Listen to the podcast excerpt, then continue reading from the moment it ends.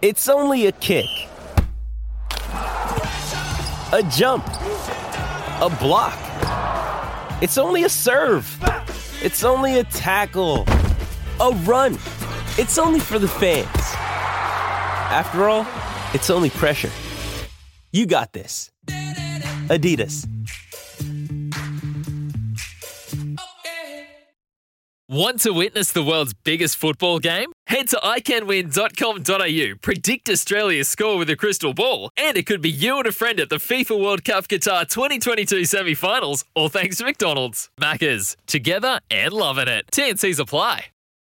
G'day, Mike Hussey here, but you can call me Mr. Supercoach. KFC Supercoach BBL is back and there's 25 grand up for grabs. So what are you waiting for? Play today at supercoach.com.au. T's and C's apply. New South Wales authorisation number TP slash 01005.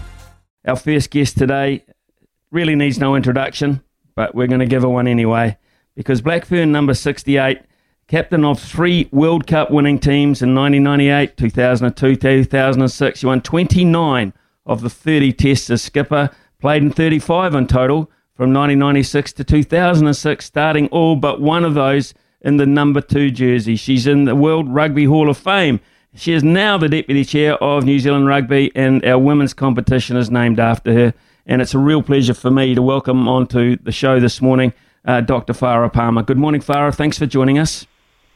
Hi, kia Ian, and thank you for inviting me.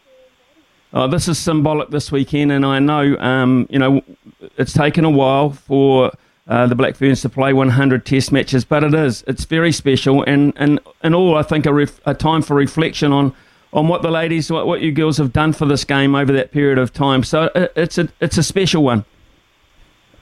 It definitely is. You know, we love to celebrate milestones, and especially because it has taken a long time. You know, I played for 10 years and, and pretty much only had 35 tests. So it's great to see that the number of games uh, were ramping up. That was until COVID hit.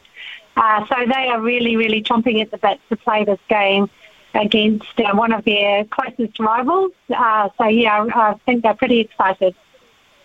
I'd imagine around uh, New Zealand, uh, there will be a lot of, uh, of former players uh, like yourself who, who will take special meaning out of this game because of, of what you have put in and they have put in throughout the years to get women's rugby to where it is now. Yeah, definitely. I mean, there was a, a team put together way back in 1989 and they played in a festival in Christchurch. And Laurie O'Reilly had a lot to do with that. But that wasn't an official team. It wasn't until 1991 that it was considered an official New Zealand women's team. And they played in the unofficial World Cup in Wales. So, you know, if you think about the struggles and the challenges and the determination of all the people that were really passionate about women's rugby. It's great to see that we've got to this milestone.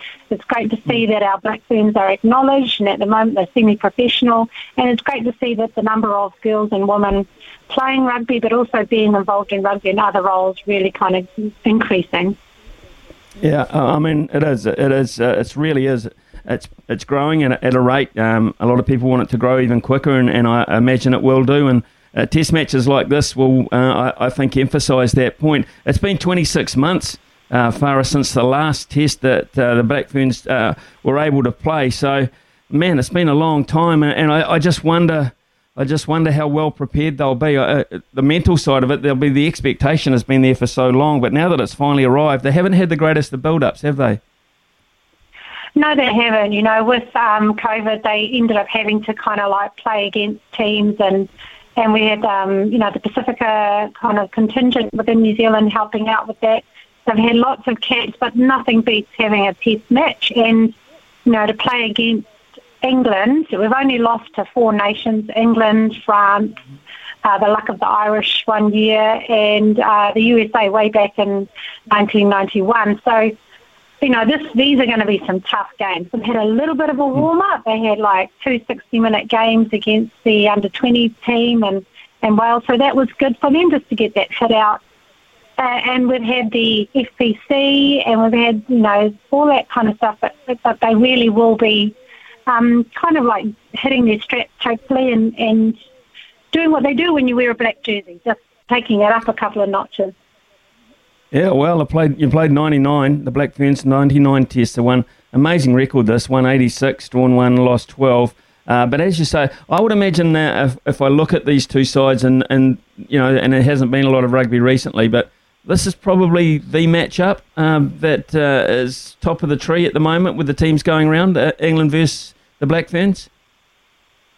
Yeah, I mean England and France are. You know, France has been our nemesis as well. You know, whenever we play them, they just they just play such a different style of of game. And, and I don't know, when I was playing playing against England was really I don't know, that just made made the hairs on on your on your skin kind of stand up, and you just couldn't wait to try and beat them.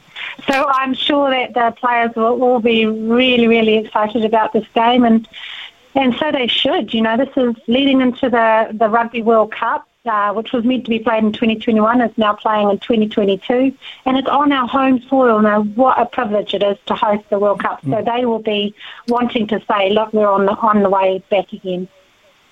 Well, you'll be heavily involved in that. How how are the arrangements um, uh, for that World Cup coming along? Oh, we've got a great group um, led by Michelle Hooper that are doing everything to kind of keep it front of mind. We had some limited ticket sales that sold in minute within minutes, and on the 1st mm. of November, you can start buying uh, package deals for the game. So it's going really well. We're connecting with the communities in Whangarei and Auckland we're, we're getting, you know, the marketing side of things, and we really want to make it a massive festival and, and event. Uh, we just kind of need COVID to kind of like, well, not disappear, but be in that manageable kind of range, and uh, we can do what we can to get people to come along to the games and support our, our Black Ferns. One, one of the things about the Black Ferns that, that I can recall over those years is you've always had a great a great standard of leadership. You've always had inspirational uh, leaders within the group. Uh, tell us a wee bit about uh, Les Elder, the current captain. What impresses you about her? Oh, look, Les is is one of those people that just gives 100% to anything that she does. You know, she's just recently had a baby and she came back from that pretty quickly. And she's she's a little pocket, you know, she's pocket rock. She's not very big, but man, she's strong and she's got a strong heart. Uh, she's fit as and she's pretty hard nosed. So she'll tell you you know, a spade is a spade. She won't muck around. Keeps everybody honest. Uh, so yeah, typical kind of flanker person, just really into it. So she's a great, great leader. And you know, there are some amazing leaders within there, and some great um, personalities as well. You know, they get on social mm. media and they do all their TikTok dances, so they're really engaged. Look, uh, you mentioned before uh, it uh, represents a great chance to build up for uh, next year's World Cup, but uh, 12 debutants in the squad uh, for this four match tour. So, um, Coach Glenn Moore's, he's dug deep, hasn't he, with that in mind? Yeah, you know, as I said, we haven't, they haven't had a very good. I, I still say we as if I'm in the team. I'm not in the team. they haven't. They haven't had a great build up. So this is an opportunity to really get them to cut their teeth. And uh, you know they have taken a bigger squad, and I'm, I'm pretty sure they're aiming to give everybody some game time. So it's just giving those newbies a chance to demonstrate that they deserve to be in the starting lineup, and you know they will. And they've got some some cool heads, some mature players in there, but they've also got some young ones, and that'll just be a really exciting environment to be in. Look, without um, spending much time on the field internationally, the game is certainly going ahead behind the scenes. Of course, the the Farah Palmer Cup, named after you, it, it grows in strength the whole time, and uh, it was great, I think, to see Waikato win it uh, to end that Canterbury dominance because it just shows that the spread is there. Um, but the other thing, of course, I've noticed been the announcement and the introduction shortly of Super Rugby Aupiki. Uh, um, how many women's players do you think will be uh, fully professional as a result of this? I don't know if they'll be fully professional. There'll be those that have already got contracts with uh, the Sevens, Black Ferns Sevens, who've just come off their kind of amazing campaign at the Olympics. And then we'll have some that are semi-professional that are Black Ferns 15 players. But for some, it will be their first taste of kind of what it, what it means to be in this professional space. So they're only together for a short amount of time. I think it might be four to six weeks or something and it'll just be intense. So I think that'll be a good indication of whether they can uh, take that kind of pressure. But man, it's an exciting competition.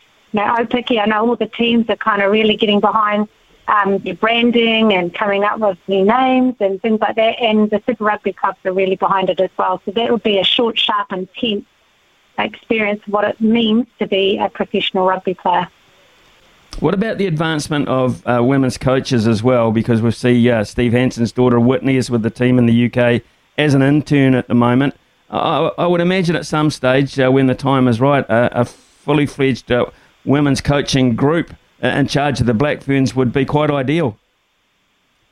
Yeah, we're working behind the scenes. Uh, New Zealand Rugby are to try and kind of get those women into those roles and leading up. And I'm, I'm pretty sure that um, although there are no head coaches in the Super Rugby team, uh, Aupiki teams, there are going to be assistant coaches there that are female. And we we know that this is an area we can improve on. I know there are some amazing female coaches out there. So yes, that is part of our aspirations, to get more women into coaching roles, more women in governance, more women involved in those leadership roles throughout rugby.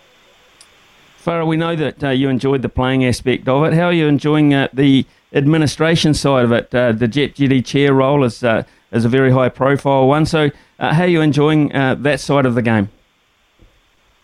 yeah, it's like being in the middle of the scrum again. It's, it's, um, it's you know, it's in the front line. It, it's it's interesting. It's not for everybody, but I love it. I had a go at coaching. I was terrible at it. I had a go at doing the kind of rugby commentary. I was terrible at that too. So I found my space in the governance space, and it's really exciting to see all of the really um, innovative things we're doing to try and re- reimagine rugby and trying to combine that balance of looking after the community game but also looking after the commercial and professional side of, of the sport as well. So I'm really loving it. Um, yeah, so I'm hoping to stay there for a few more years yet and really want to see our Rugby World Cup next year kind of being a, a special moment for us. I think it's a great reflection too on the power of, of administration and the power of rugby itself that even in these times um, of uncertainty around the world that we can send our top two uh, rugby teams across the other side of the world and they can basically play uh, in the same vicinity in the space of 24 hours. So I just think that's fantastic for the game.